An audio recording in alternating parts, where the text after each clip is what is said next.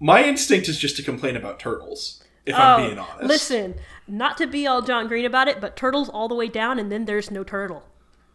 Exactly, right? Like ah! literally they make like at least two different references to turtles in the movie. Yes, Very, very obviously. three. There's three, And then there's no ones, payoff. And then, like, There just there's the Lego turtle. yep. Turtle is also on the wall. And then there's the Yes, yes. Ugh. And then Wait, I thought those were dinosaurs. I mean, there, still it's, a, it's a combination of several different animals. exactly. And including then of course there's the quarry where he thinks that a turtle bit him. And there's a turtle. There's a turtle in the water. And then Yeah. um, one of the so one of the I listened. Um, I read a couple of reviews about it to prepare for this, and one of the things they pointed out is at the very very beginning. Um, when Georgie is chasing the boat on the street, there's a big pile of debris that's covered by a green tarp, and it looks like a turtle. Oh my god. And it's like, It's- this is the worst. On- like it's like I haven't even read the book and I know about the turtle. like that's And yet and I, I keep calling it the world turtle, which is not what it is at all. Um, but I- I listened to an interview with the with the director, and they were like, "So you've been heavy hinting at the turtle. Will we see the turtle in the sequel?" And the director's like, "I mean, if we have the budget." Yeah, that's a lie, mm, yeah. How much could a turtle cost? right?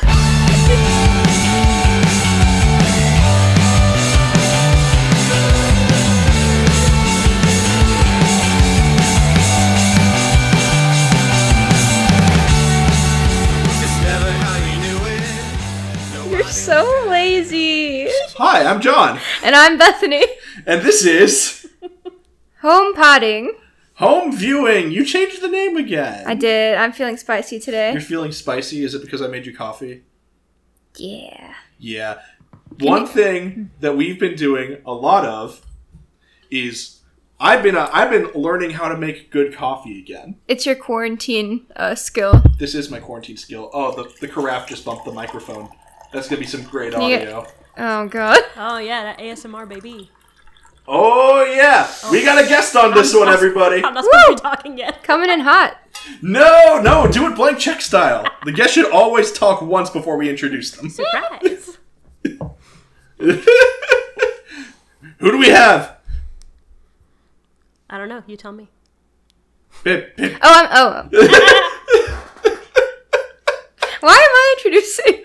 Because I You're better at introducing. You do it. we have Daniel. Woo! Oh, that's all I had to say? Yes. Oh. Yeah, babe. I don't. I thought you were going to do something more exciting. There's no lead up. 'cause I don't do anything. What? anything. Oh, you, you do so much. You do a lot. You know her from helping run the network and also DMing no dice. yeah.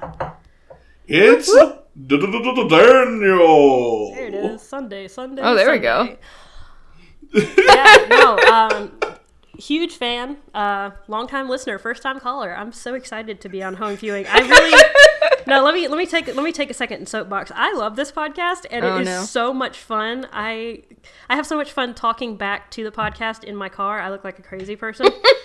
That is the number one comment we get about this podcast. Yeah. Is that people who know us listen to it and they're like, I want to put in my opinion. Yeah. And then, you know, I, I always try to guess what y'all's ratings are going to be, and I'm always super close, and it's very exciting. So, yeah, I'm very, very, very excited to finally be on home viewing.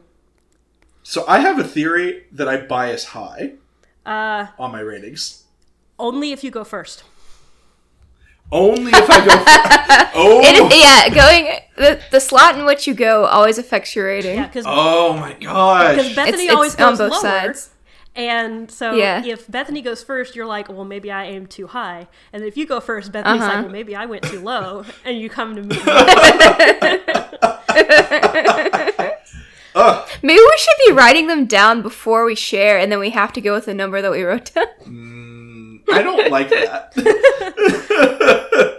I like to be prodded by the crowd. yeah. I like to I, I, I like to move with the herd of sheep. Listen, a, big a big part of film viewing is the people you view it with because, like, you always like a movie better in theaters because you're with a group of people and you're all reacting at the same time. Then you watch it at home and you're like, Revenge of the Sith isn't as good as I thought it was. So, Uh, except I watched Revenge of the Sith at home, and I'm like, excuse me, this film fucks. oh yeah, no, Revenge of the Sith is my second favorite. It's never mind. We're not talking about Star Wars. we could. we could. Wow, we what unique perspectives. hot take? The prequels aren't bad. No, Oh, no, no. I'm with you. Oh, I've come around on the on Revenge of the Sith especially. oh, you just sheepled yourself. I did not. I've always felt this way about Revenge of the Sith. It was the first Star Wars movie I ever saw. So, Oh. oh, thank God that was not the first Star Wars movie I ever saw. Oh, so it has a You're breaking my heart, Bethany. You knew this. I've said this on the podcast. Daniel gets it. What? Oh going no, down it's a paths I joke from the follow. movie. Oh no. Well, how about how about we talk about this wonderful, wonderful, uh, The movie that finally got Daniel on the podcast. yeah. I am very Because excited. Daniel is an informal it scholar, one could say. Yeah, I, I have a lot of I have a lot of thoughts and have a lot of feelings. Uh, you and the listening audience are fortunate that I have not actually read the book in a while, or it would be a lot worse. I have started reading the book several times, and then I'm just like, older Bill annoys me. I'm not going to read this. Uh, please, yes, like the older losers are so obnoxious in Oh, all, in all in all iterations. So Except for Bill Ha- Bill Hader in part two, uh, yeah, which is which was wonderful bec- because he's supposed to be obnoxious. Like he's playing the most obnoxious character. yeah, that's that's that's how Richie Tozier be. You know, he's obnoxious. That's the point. But you know, the number one the number one thing that everyone says about this story, be it the book or the movie or the miniseries, is like we love the kids. The adults are unnecessary. I don't agree with. I would think, argue- I think it's necessary, but it is less entertaining. hmm Like it plays into the multi generational thing. Oh yeah, like the the recurring nature of the story. But at the same time, I mean, we can just look at our experiences watching this movie versus our experience watching part two, even in theaters. Oh no. Yeah, oh my word. like so. But we're only covering part one, and we can throw in some thoughts about part two later on. This really technically shouldn't even be called part one because the movie's title is just it. Did we say what the title of the movie was before we start talking about it? I'm sorry, but I said foremost it scholar, but to be to be fair, the thing with the title of this movie, I think I said the foremost. Uh, I think informal scholar of it. You know, we're not like- gonna insult our intelligent viewers here. well, that's that's the thing is like I, I was- Wait, viewers. Yeah. I was telling my boyfriend, I'm like, I'm doing a guest uh, episode of Home Viewing. We're going to watch it, it. And he's like, What are you watching? And I was like, Oh, this is Who's on First. Uh, the movie Yes, exactly. 2017. Andy Andy Muschietti is it 2017. Who? Muschietti. Muschietti. And it's Is that the person that Muschietti. directed this? Now. An- Andy M M U S C H I E T T I. I'm not sure if it's Muschietti or Muschietti. Mush, It's- it's smush Muschietti. spaghetti. it's Muschietti. Yes. Um, Biscotti. it was This is- it was originally someone else, um, but he dropped out of the project, and so Muschietti picked it up. And as a lifelong King fan, Muschietti was super excited to work on it, and I think that love for the source material really comes through in this film. yeah, I it is really crafted quite lovingly. All right. I feel like. But like I think that a lot of what's fun about it though is you've got Cary Fukunaga on the screenplay. Mm-hmm. Yeah, Cary Fukunaga who traffics in this kind of like eldritch horror and like very surreal kind of thing. And I really wonder Like- what it would look like if he had directed it, but at the same time, I like what Muschietti did with it. Absolutely, absolutely. I and I think a lot of that is because of the cinematography. Oh yes. by Chung Chung Hoon, Korean director. Mm-hmm. Oh, I I really need to watch the Vengeance trilogy, but but like and Handmaiden because like I've heard a lot of good things about Park Chan Wook, mm-hmm. but I really want to watch those movies. And these, it's the same DP. Mm-hmm. Even though I have some quips, some gripes with a couple of the cinematographic moments in this movie, but I'll get to those later. Let's talk about what worked. I have What do you think? I have Oh, you- like you did so many the- notes, and I'm like, I'm like, let's let's let let's let the host talk, maybe. Let's see. No, no. Let's, Yeah, let's hear from you. Um, so when I first watched this movie, I didn't like it as much because it is not as faithful to the book um, as the miniseries is. But even as it is not faithful to like the letter of the book, it is so faithful to the spirit of the book, and just like it feel it feels like you're there. Um, it, it's the cinematography, it's the acting, it's all the performances. It captures that feeling of being a preteen in a town where you can't trust any of the adults, and this creeping horror that just grows as the movie progresses. But it isn't so much a horror movie as it is an emotional movie, and I think that's what really works. is Yeah. just Yeah, the way it makes absolutely. you This is this is an entirely audio medium, but you but Bethany and I were like nodding along this whole time. Like, do you have thoughts on that? what, what are you doing? Just be yourself. Be myself. I don't want to talk No over more- everybody. No more. He keeps motioning to me as if I'm supposed to be on cue. I'm trying to be a moderator. I should just be a talker. yeah one of the so one of the problems that came up in the adaptation of the hunger games is that the hunger games book is so internal like everything takes place in katniss's head and it's so hard to put on screen and that's one of the problems with directly adapting it is so much of it is um, you know mental and emotional and just because it feeds off of fear. So Right. how do you how do we know what scares you? We don't know. It's in your head. But so you know the way this movie is able to take that kind of feeling and put it on the screen without feeling too heavy-handed is fantastic to me. Yeah, all their fears really felt like something that you could really relate to. Mm-hmm. Yep. Because they were all just different facets of like something you go through during your everyday life, really. or they were like very specific traumas that they'd had before and that they did well without like being super heavy-handed with the exposition you know exactly like like I, the the scene that really got me in the theater i want to say when i saw it the first time was the headless child in the library Mm-hmm. Really? Yeah no the way that that thing moved was so Oh, but it's such classic like horror. Oh, Like it absolutely is, and that's why it got me. But I think it did a good job of connecting that to well, why is that specifically what's appearing to Ben? Because that's something that he just saw on the page that very clearly freaked him out. So like everything has a payoff and like a connection in a mm-hmm. way. Like like like what's going on when like when Mike has the vision of the hands at the door of the butcher shop. that's what got me like you yeah Ugh. you don't necessarily know why exactly that's happening at that point, but then he later on goes to explain, I was in the house when it burned down, Mhm. you know? And it's like, oh, so like all the mysteries have a bit of a payoff in this movie, you know? Like every every little thing that's that happens like I think about the Derry Children's Hour. oh a gosh lot. yeah Oh, man. god. It- I it's because so that's it's it's just like you don't necessarily even notice it the first couple of times it's on in the background. Mm-hmm. You just hear you just hear like oh it's children's programming, but if you pay attention, it's fun to play in the sewers. No, yeah, the the first this this t- watch around, I like noticed it from the very get go, and I was like, this is awful. and then it like finally pays off with the reveal at the end with Bowers. Mhm. And I and I think that this is this is one of those movies that we had to turn the light off in our house to like fully appreciate watching it Mhm. Because the lighting was so atmospheric. yes like if you you're not going to like and this, this I'll, I'll have i have more gripes with this actually this is a movie that was very clearly filmed to be seen in a theater yeah and like and that's a good thing it also but you know this is a home viewing podcast and so so some movies aren't going to translate as well and i I mean, I thought it translated fine. I don't think I- it was an issue with.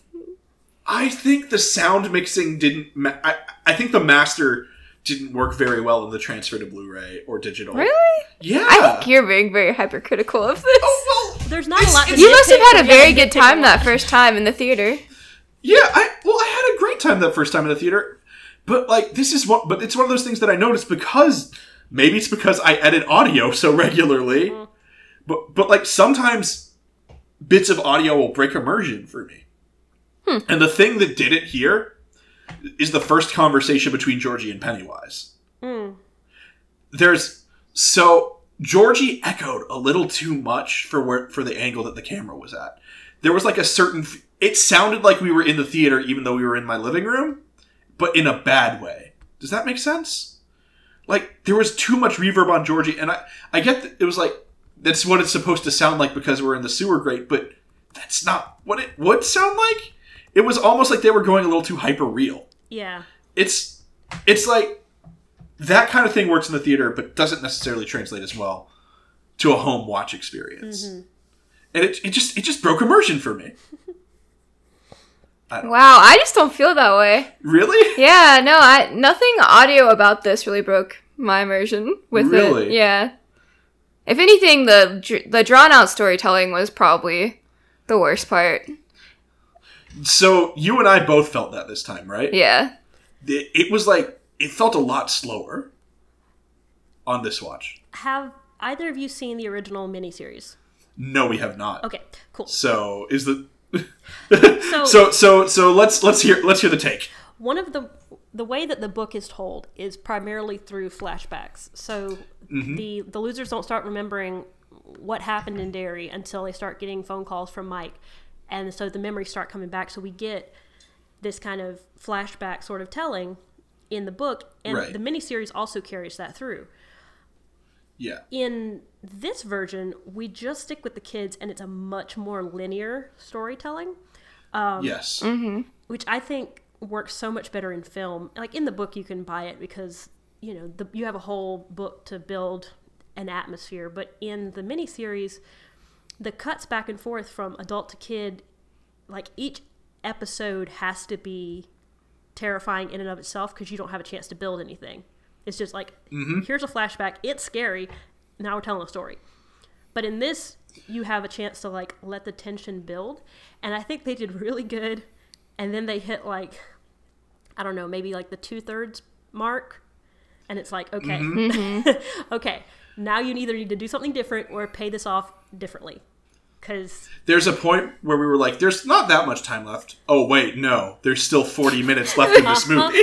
Yep. No, I I paused it at it's a it's two hours and fifteen minutes I think. I paused it at an hour and I was like, wow, that first hour was just it just like flew by. I didn't even realize it'd been an hour. Mm-hmm. I can't wait to see the second hour. And the second hour like went so slow, and I was like, okay, I'm gonna die. Um, the period directly leading up to Neibolt and then after the first time they go to Neibolt, it's sluggish, honestly. Like there there aren't enough like enough horror beats even. Like and that and which kind of comes to the point that you were making that this isn't really a horror movie. Mm-hmm. Well, like it is a movie with some scary stuff. There's I think there's only there's more than one jump scare, but there's only one jump scare that's like truly effective for me yeah. in the movie, and like it's Which is not the case in the second. yeah. yeah. the second movie was like, hey, let's put a lot of jump scares in. We got to make this an actual horror movie this time. This but I mean, scary. that that's the thing. This one, I this kind of was like a gateway horror movie for me. Absolutely. No, like absolutely it was. You're laughing at me, but like this made me more willing to consider other quote unquote horror movies. Oh, that's like, Like I I have so many friends that say the same thing. They're like, I don't like horror movies, but I watched this movie and I really liked it. It's like, yeah. yeah, I never would have watched Hereditary if I hadn't seen it first, you know? That's a big Like- jump there, bud. Uh, woof. It's a huge jump. Right. It's a But then I was like, huh, this is generally thought of as like one of the scariest stories. This clown is real fucking scary. well, it still took me a lot of convincing to get you to watch Hereditary. it did, and I had to read the entire plot summary first. God, that's awful. Yeah. How could you ruin a story like that? no, that's the only way I could watch horror movies for a really long time. I read the script of The Exorcist Yeah. like four Huh. times before I saw it because I, I have to. I have to know. But yeah, one of the um, can I talk about characterization really quick? Yeah, let's hear about it. It's not. It's not gonna be really quick.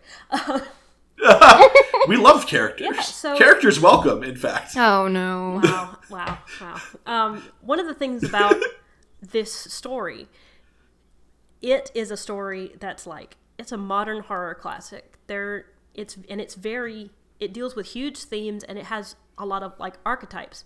So the kids, while they're interesting in the book and they have personality, they are very archetypical. You know, Bill is the leader and the writer. Bev is the girl. Um, You know, Eddie. I was reading one review that was like Eddie is a little old man in a kid's body. Um, so like they're all very archetypical, and then you have the miniseries which does exactly that. Like everyone's very much who they are. In this, in this version, um, I was I listened to an interview with Muschietti, and he was like, I didn't try to stick so much with what the kids looked like in the book. When I did the auditions, I was looking for people who had the character inside them. Mm-hmm. Um, wow. Mm-hmm. And, and These are very naturalistic performances from the and, kids. and you start to blur the lines between like a lot of Bill's leadership has been transferred over into Bev, which makes her a more rounded character than just the girl. Um, mm-hmm. Oh yeah. Eddie is not so much like a little old man anymore. He's a kid and kind of an extension of Richie's personality. Right. So they all start They to bounce off of each other. right, and all the kids start to like blur in between each other, which brings this like really natural meshing of seven kids, which is a buttload to consider. Yeah. yeah. but it all blends so naturally and it's awesome um i don't i'm sure y'all have seen the interviews with the kids that were like we loved filming this best summer ever we got to spend time with all of our friends and you know like bond and it was great and then there's bill Yeah. skarsgård that's like i was in the tent by myself and i couldn't talk to anybody and everyone hated me and i was like oh I just. But- Uh, you, you gotta think he had a m- more fun filming part 2 Uh-huh. I just think about the scene with uh, that that picture of Bill Hader and uh, Bill Skarsgård sharing a cigarette while Skarsgård's in the full costume. yes. oh man. Um, but I also I also like Uh, the fact that like you know the kid who played Ben is actually fat as opposed to the miniseries Yeah. where he's just kind of chunky. Like he's actually a fat kid, which is good. And it and He looked like I did in middle school, like honestly. right like And it was kind of nice to see that representation on screen. exactly like in the miniseries he's a bigger kid, but he's just like a bigger kid. He's not like fat. Um, and also, may I say, I'm glad Bev's hair is actually red. It's brown Yeah. in the miniseries. It Yeah, crazy. Sophia, Sophia Lillis. Ugh, I really like her performance in this. so good. But I've liked her performance in literally everything I've seen her in. Mm-hmm. Have, have you seen Have you seen Sophia Lillis in anything else, Daniel? uh, if I want to say yes, but I don't think that's true. So there's there's a really great miniseries based on a Gillian Flynn novel. On uh, Oh no, that's it- what it's based on. Is it? y- y- it makes a lot of sense. Sharp Objects, yeah. Yeah, oh, um, okay. on on HBO, and she plays a younger version of Amy Adams' character in that. Oh. and she is incredible in it. Hmm. She's also like that Netflix series, Mm-hmm. right? That uh, that she's in, that Stan is also in. Yes, I am not okay with this. Yeah. I am not okay with this. Yeah, There might be a fuck in there somewhere, but yeah. yeah, Um, she's really, really good at channeling this very like teenage kind of rage. You Mm-hmm. know, this this teenage kind of like inability to cope with the reality of the world around her and like force being like forced to like go inside of herself to try and do something about it. Mhm. And I think that works really well for the character of Beth. It does. It super, super does. I have more. You had one kid. I have more to say about that one when we kid get to that you stuff that thought- doesn't work.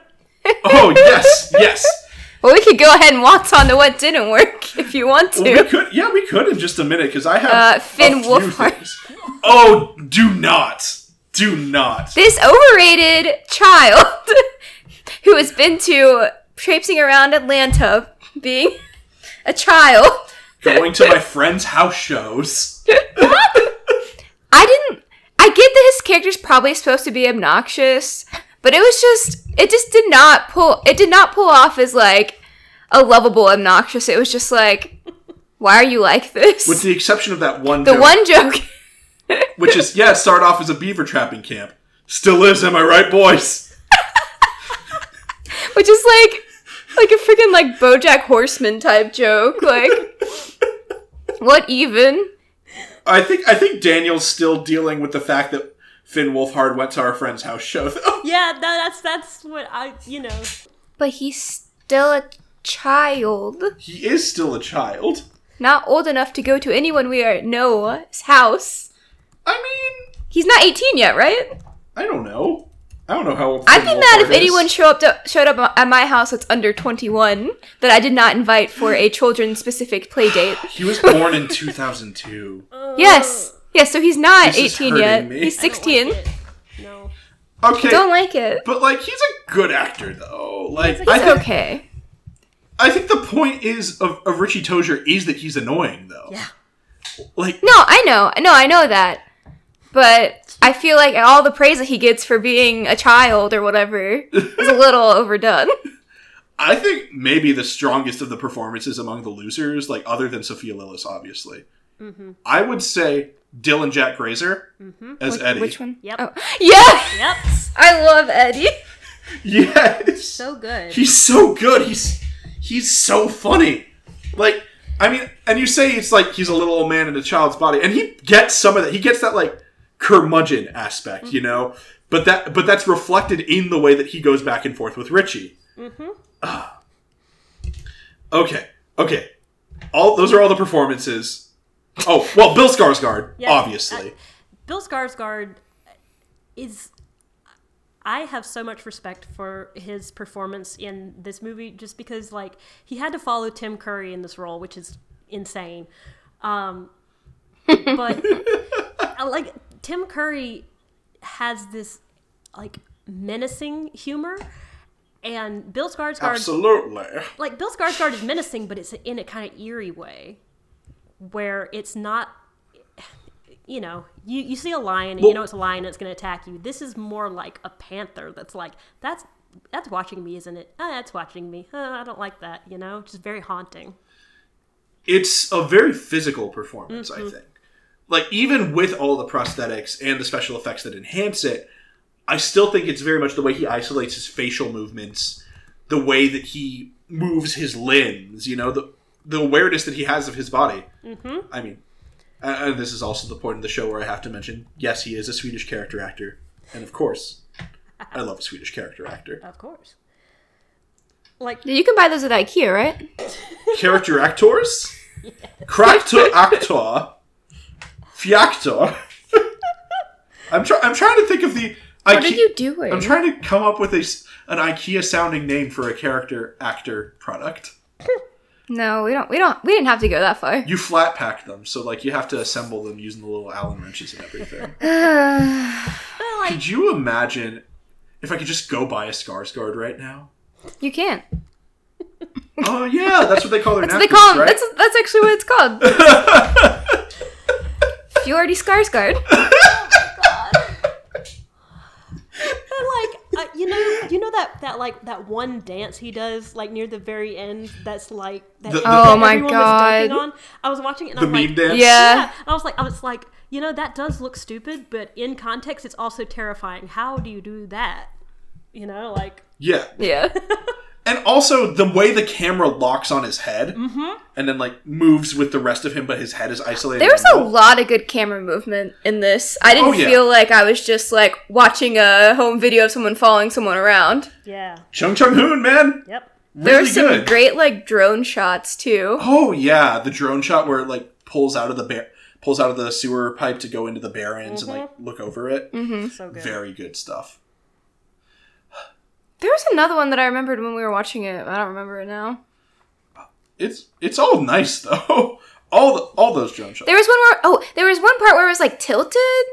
Do you know what I'm talking about? Yeah, Was it when Georgie was at the sewer or was it somewhere else? Well, I think uh, the There ti- might have been a few spots. the tilted one that I think of is the blood explosion Oh, in the bathroom. that's a good one, too. God. Um, yeah, where the uh, the camera is like pushed back by the blood and then like s- it slides over the lens, so Mm-hmm. it's like actually placed into the scene. very very good. like the awareness of the camera throughout so much of the movie is very very good except for just one spot which i will get into. I will get into i promise. There's just one spot that the camera is terrible. Absolutely terrible. But before we do that i'm feeling a little bit hungry. Mm-hmm. Oh, let's go to the concession stand. Have you ever tried to listen to actual play podcasts only to find out they sound like this?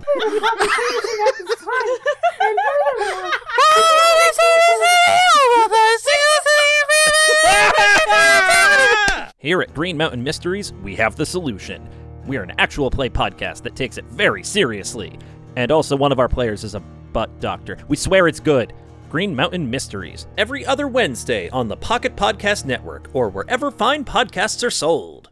I need to talk about the Rock War. Talk to me about the Rock War. I need to talk about the worst looking sequence in this movie. Which is a The shame because it's so iconic, and then you do It that. is it is iconic, but it is breaking at the seams. It is a poorly assembled composite of shots. It is there are spots where I know it probably isn't green screen, but because of the way that the focus works, it looks like green screen mm-hmm. and it looks bad. Stan in particular sticks out like a sore thumb. well, that's just There are shots where sorry. Go ahead. Oh, we could get into that too. That was your complaint too, right, babe? That he was like the fla- a, a flat character. He was a flat character, Flat but I felt like that was more of the. I mean, that's the writing's part. flat. of Oh god. Thank you. I'll be here. I mean, that's a rest of the writing book. problem, not a him problem. Yeah, I have I have more to say about characterization, but please continue your Rock War rant. I need it. God. Okay. Okay. So too many cuts. First of all, very clear that it was filmed on different days with different lighting setups. Ooh, Like, yeah. Just a lot of. A lot of oh, this looks like it is probably a matte painting with some ferns in front of it, versus the wide shots where they clearly filmed on two opposite sides of a creek. It just it's so disjointed. It, like it has the great soundtrack and it's like a great and emotionally poignant moment of the movie, and it just looks awful. Mm. It looks so bad. Mm. If there had been more fluid camera work and less hard cuts, it would have come across a lot better. But it just oh, mm-hmm. I I actually got mad watching it last night, didn't I? Yeah, you did. Because I remember like really liking the sequence in the theater, but again, that was the first time I was exposed to something. And this is the thing with this with this podcast in particular, with so many of these movies, it's a it's a full rewatch, and you can notice the problems lurking on the edge of the frame. Yeah, let it let it be known now. We never half watch. Mm-hmm. we never half watch. Never half watch. Nope. Always full watch. Ugh. Uh, okay. Are you done with your rock box? Hmm. Is there more you want to say about it? Well, I mean, also leading up to the Rock War, it looks like it looks like uh, there's a couple of shots where it looks like they're on a green screen on the street, but that's it's like obviously they were location shooting. So was it just reshoots that were badly composited? I don't know. Clean up your frames better, everybody. Just like make your characters look more organic. That was some like Spencer green screened into DC in Pretty Little Liars shit right there. It was What? it was like a fucking Biden campaign When message. did they have green screen on Pretty. Little Liars? Late season, I didn't actually. I don't watch- remember that. I didn't actually watch it. Is that on Tumblr or critiqued on? Tumblr. Yes, They don't know what they're talking about on Tumblr. Tumblr, which is like an unusable website because AO3 just did a fundraiser right now. Oh my god, Wait, okay, what is the, what is AO3? I know AOC. this is Oh another podcast. this is another podcast, and I'm so glad that you're removed from this space. I've seen it on the internet. so you're not going to tell me? So I'll tell you off mic. Okay. I don't. Is it that bad? I don't want to get flamed. it's a fan fiction archive. Is that another word you kids use on the internet? You are less than a year older than me. Is that another word you kids use on the internet? Yes, Grandma, it is. oh my word. Flamed, as if they're going to throw flames at you. Okay. Speaking of little old So- people and young people's bodies.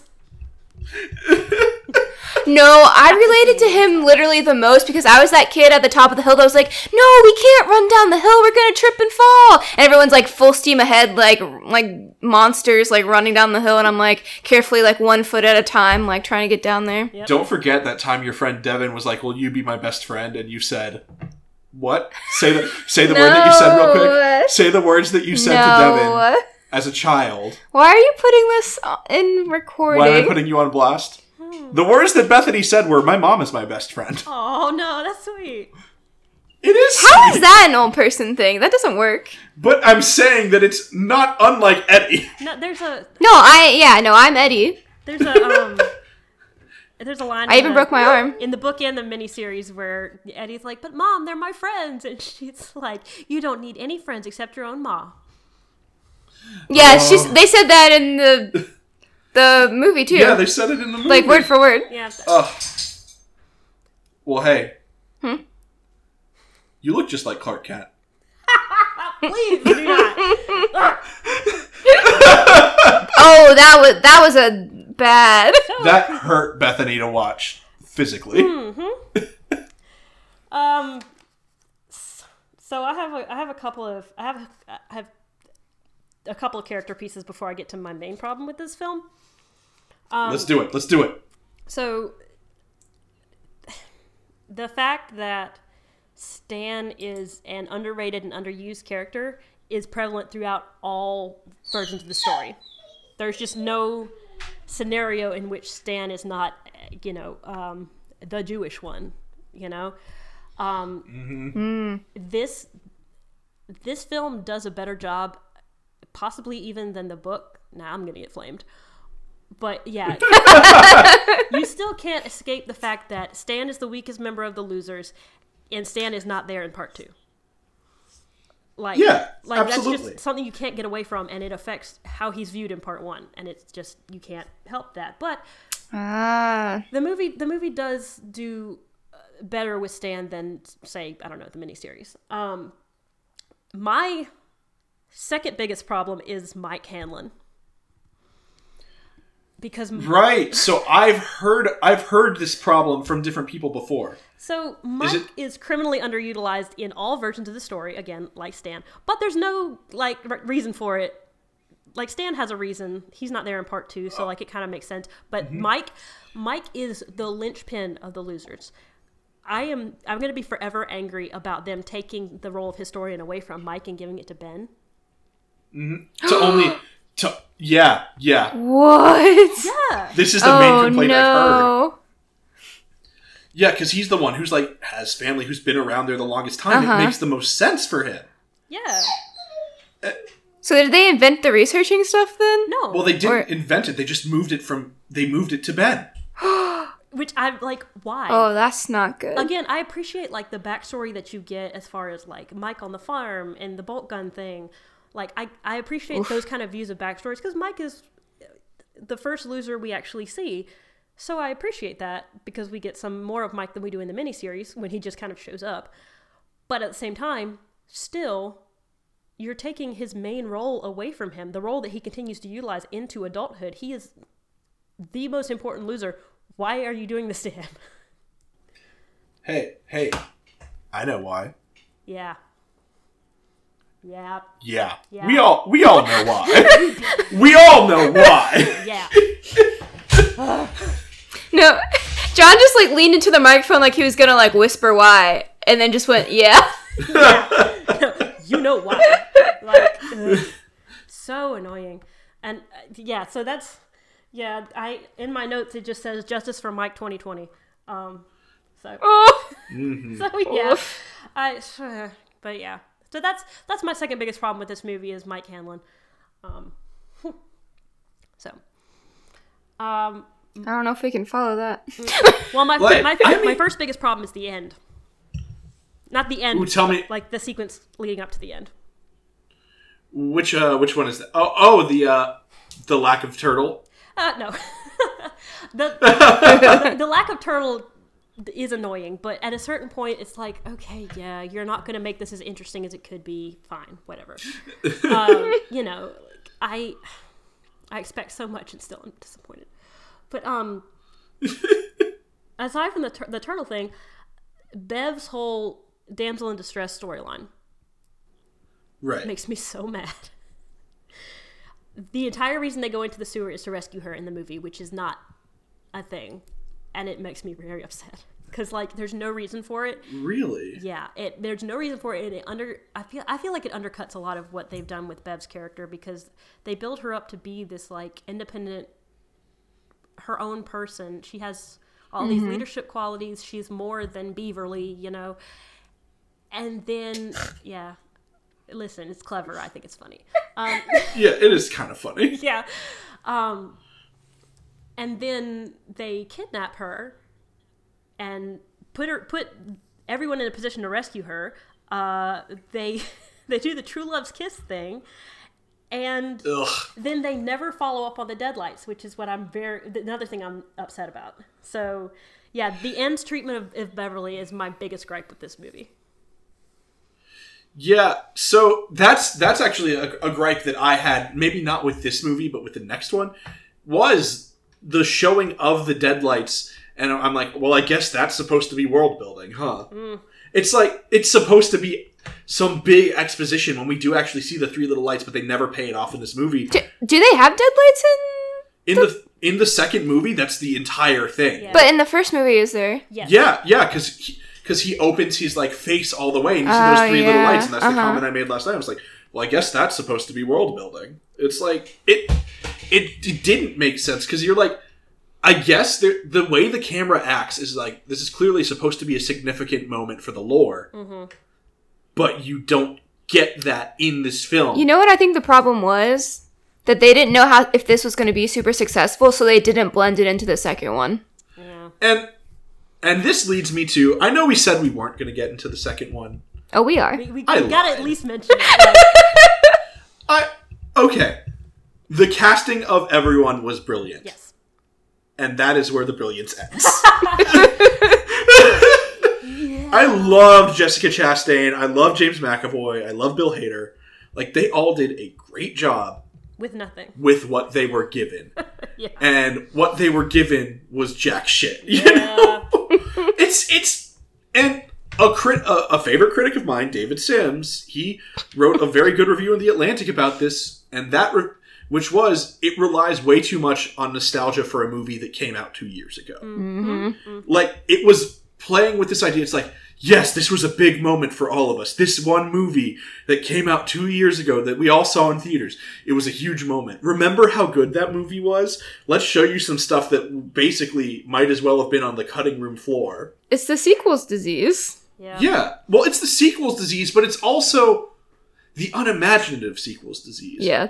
so it tries to retroactively input the flashback you know? Yeah, that's it changes the format and it it's like look at all these things that you missed in the first movie because we didn't put them in there. Mm-hmm. and it's just condescending in a way. The biggest strength of it 2017 is the kids. And i think that they realized that no matter how hard they try and no matter how good the actors are and they're very good you're not going to have that kind of synergy in an adult cast. So let's put the kids back in and maybe we'll capture some But of that then- back. But no. But they but they didn't because it was a different it was a different set it was a different filming like it was make it a different movie. Like- they didn't want to do that. Exactly. And they relied too much on like the general goodwill toward the first one hmm. For to make i don't know something substantial and again they tease the turtle I was gonna say, you know what would have fixed that? what A turtle. Turtle, Right. turtle. so the thing with the the thing with the deadlights is so everyone who looks into the deadlights either dies or goes insane or both. Um, Stan looks into the deadlights and ends up killing himself. Spoiler alert! I'm sorry. Yep And you know, and then um, in the in the book in the miniseries, Henry Bowers and his gang look into the deadlights and all go insane or die. Um, the fact that Henry Bowers just falls down a well and we never hear from him again is also a gripe I have, but it's a minor one. Um, goodbye. Um, but and then in the in the book and the miniseries, um, I don't remember if it's in it chapter two, but I don't think it is. Bill's wife looks into the deadlights, and there's this whole sequence where he has to bring her back from there. Um, oh wow yeah, it's the miniseries sequence is very cute, and you should watch it. And they kind of moved that sort of they they moved that moment up to Ben and Bev in chapter one, and it didn't work. Um, Yeah, yeah. but so that's my main problem is you well not my main problem. My main problem is bev being put in this like damsel in distress role but she Which which completely annihilates the character that she built before. right. And then like she looks into the deadlights and nothing happens. I mean she gets apparently future vision which why? Like okay. Uh thank you for teasing the sequel that we didn't need. But yeah, you know so that's that's the other thing is the if you're gonna make her look into the deadlights make it mean something instead of just being like it's a setup for ben to kiss her and for her to tease the sequel that we're apparently getting fingers crossed so hmm. All right. With all that done and out of the way, are we all ready to rate? yeah Yeah. Do, do we need to go to fashion corner real quick? oh Oh, Please. do you have Fashion Corner? We have Fashion Corner. the Fashion Corner hasn't been around lately. i meant It's to ask about it and then i forgot i'm sorry go ahead fashion corner Well, you know, I really was digging all the graphic tees. Really made me feel like um, Aeropostale circa like 2007, but in like a grungier, more 80s way. wonderful. So I kind of, you know, I was very close to like online looking for some of these because there's one where it's just like safari animals. Mm-hmm. I think Ben might have been wearing it. I don't know. They all have very good t-shirts, is what I'm saying. Mm-hmm. Bev, I didn't really care because it was like the same like either baby doll top or like like high like empress waist like dress with the oh with those shorts, which like I get that was like the vibe and like I don't know. I wasn't digging her style that much. there's a I thought she should have been a little more rugged, honestly, for her like characterization. But I get that it was also like her daddy issues thing too, probably. there's a there's a point like right before the end where her dad's like, "You look prettied up," and she's like, "I wear this every day," and I'm like, "Damn, you really do, don't you?" Yeah. she she really does wear the same dress in different colors like five times.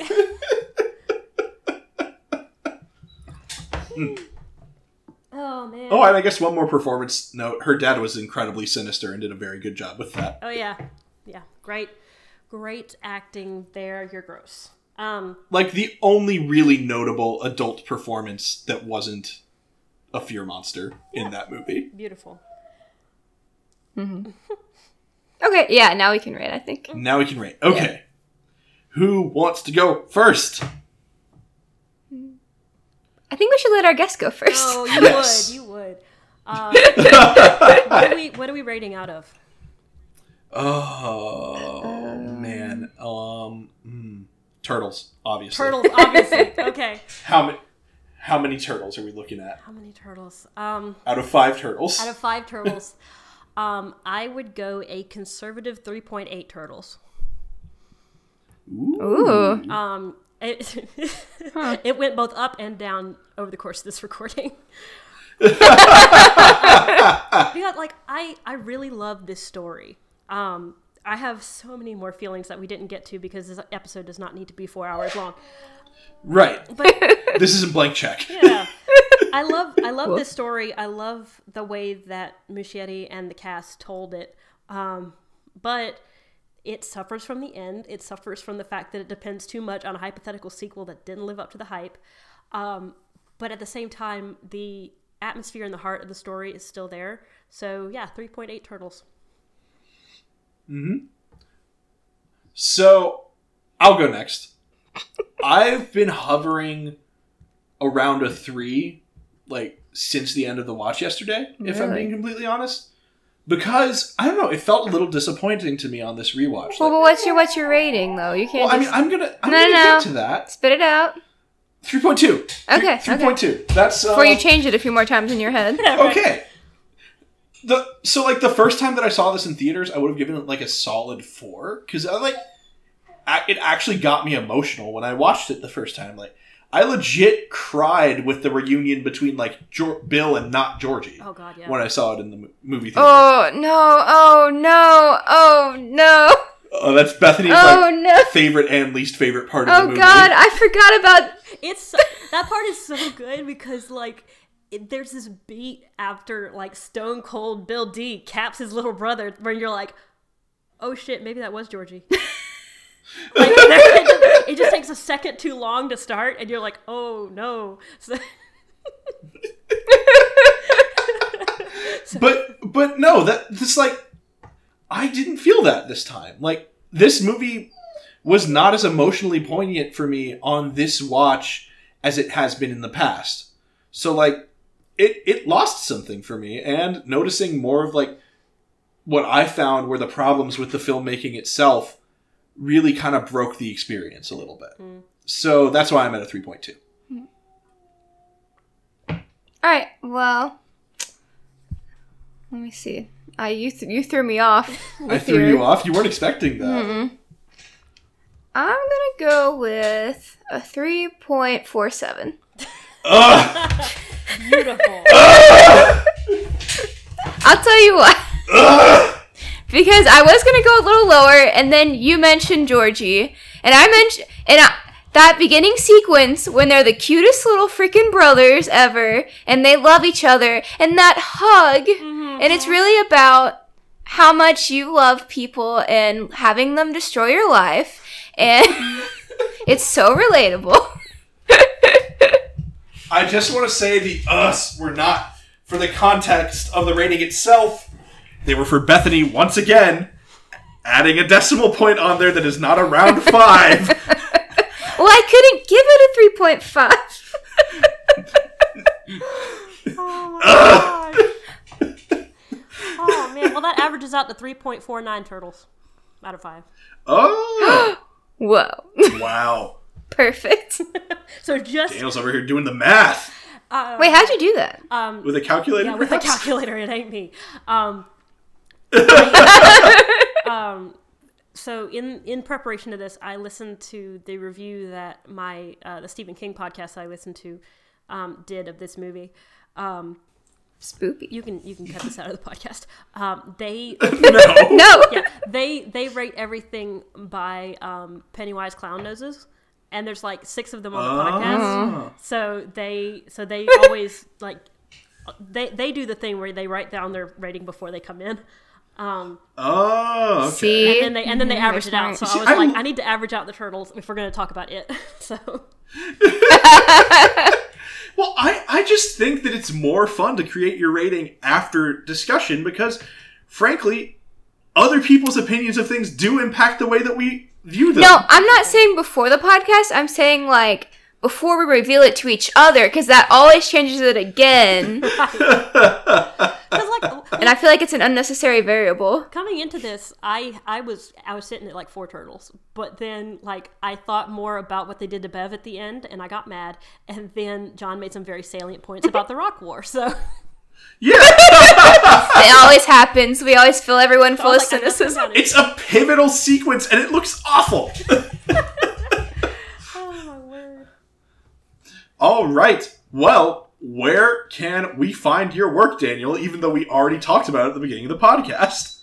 Uh, so pretty much the only work that you can find of mine that's actually out there. Um, I DM No Dice for the Pocket Podcast Network, so you can find it uh, at No Dice wherever fine podcasts are sold. And uh, that's pretty much all that I do. And I want to go ahead and plug the most recent and the upcoming episode of No Dice because I was heavily involved in those. Okay, And they were a lot of fun to make. th- th- So, there is a yeah. portion uh, the episode episode um, one of the Fantastic Adventures of the Magic Assholes where um, John is doing his fantastic role and I was at the laundromat listening to it and I just went I love John Quinn and then somebody in the audience goes I love you and I was like oh same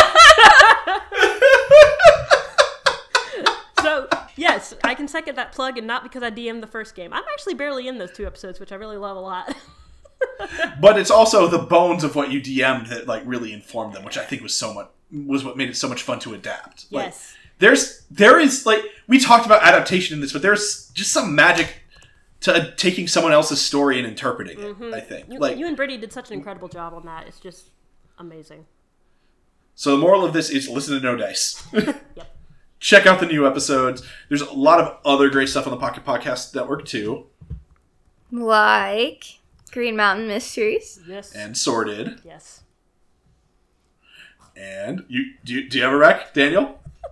Uh, my second favorite uh, podcast on the Pocket Podcast Network, aside from my own, is uh, Them's the Facts, which is another one that can What? get you. I thought we were your second favorite. it, it, it varies. It depends on who put an episode out last, and, and who get- and who reads my stupid uh, listener facts on the air. Um, but yes, uh, them's the facts is also one of those fun things that makes you look like a lunatic in your car because you're yelling at you know whoever has a bad opinion this week. So There are a lot of bad opinions on that show, Yeah. which is part of what Pretty makes much it fun. all bad opinions. yeah, Pocket Podcast All Network, right. home of bad opinions. Yes, the worst opinions you can find. all right, so Daniel, it's been great. Thank you for having me on. This was so much fun. Yeah, absolutely. Our theme music is by the Organ Machines. It's Oil Waves. They just released a new song called Entomb. You can find it on every streaming service. Go check that out. And until next time, I'm John. And I'm Bethany. Don't buy any more Blu-rays. DVDs. Uh, you do it every time. Never how you knew it. Nobody looked at it that way but you. Oh, we all saw him drowning, but you were the one with the blood on your hands, singing, I never saw the one. Pocket Podcast Network. Quality programming right to your pocket.